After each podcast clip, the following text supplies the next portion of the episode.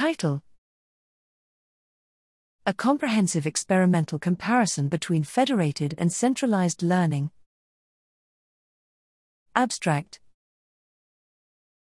Purpose: Federated learning is an upcoming machine learning paradigm which allows data from multiple sources to be used for training of classifiers without the data leaving the source it originally resides.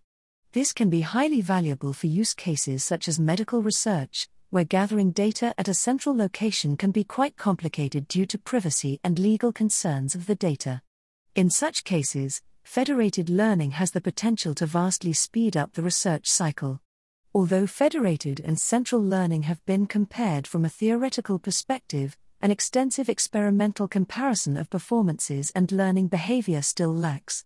Methods: we have performed a comprehensive experimental comparison between federated and centralized learning. We evaluated various classifiers on various datasets, exploring influences of different sample distributions as well as different class distributions across the clients.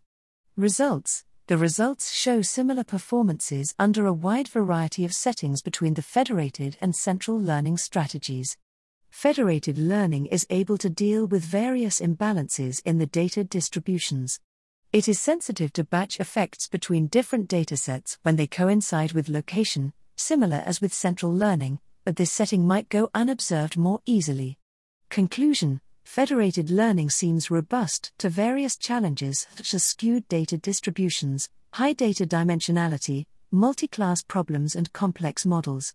Taken together, the insights from our comparison gives much promise for applying federated learning as an alternative to sharing data.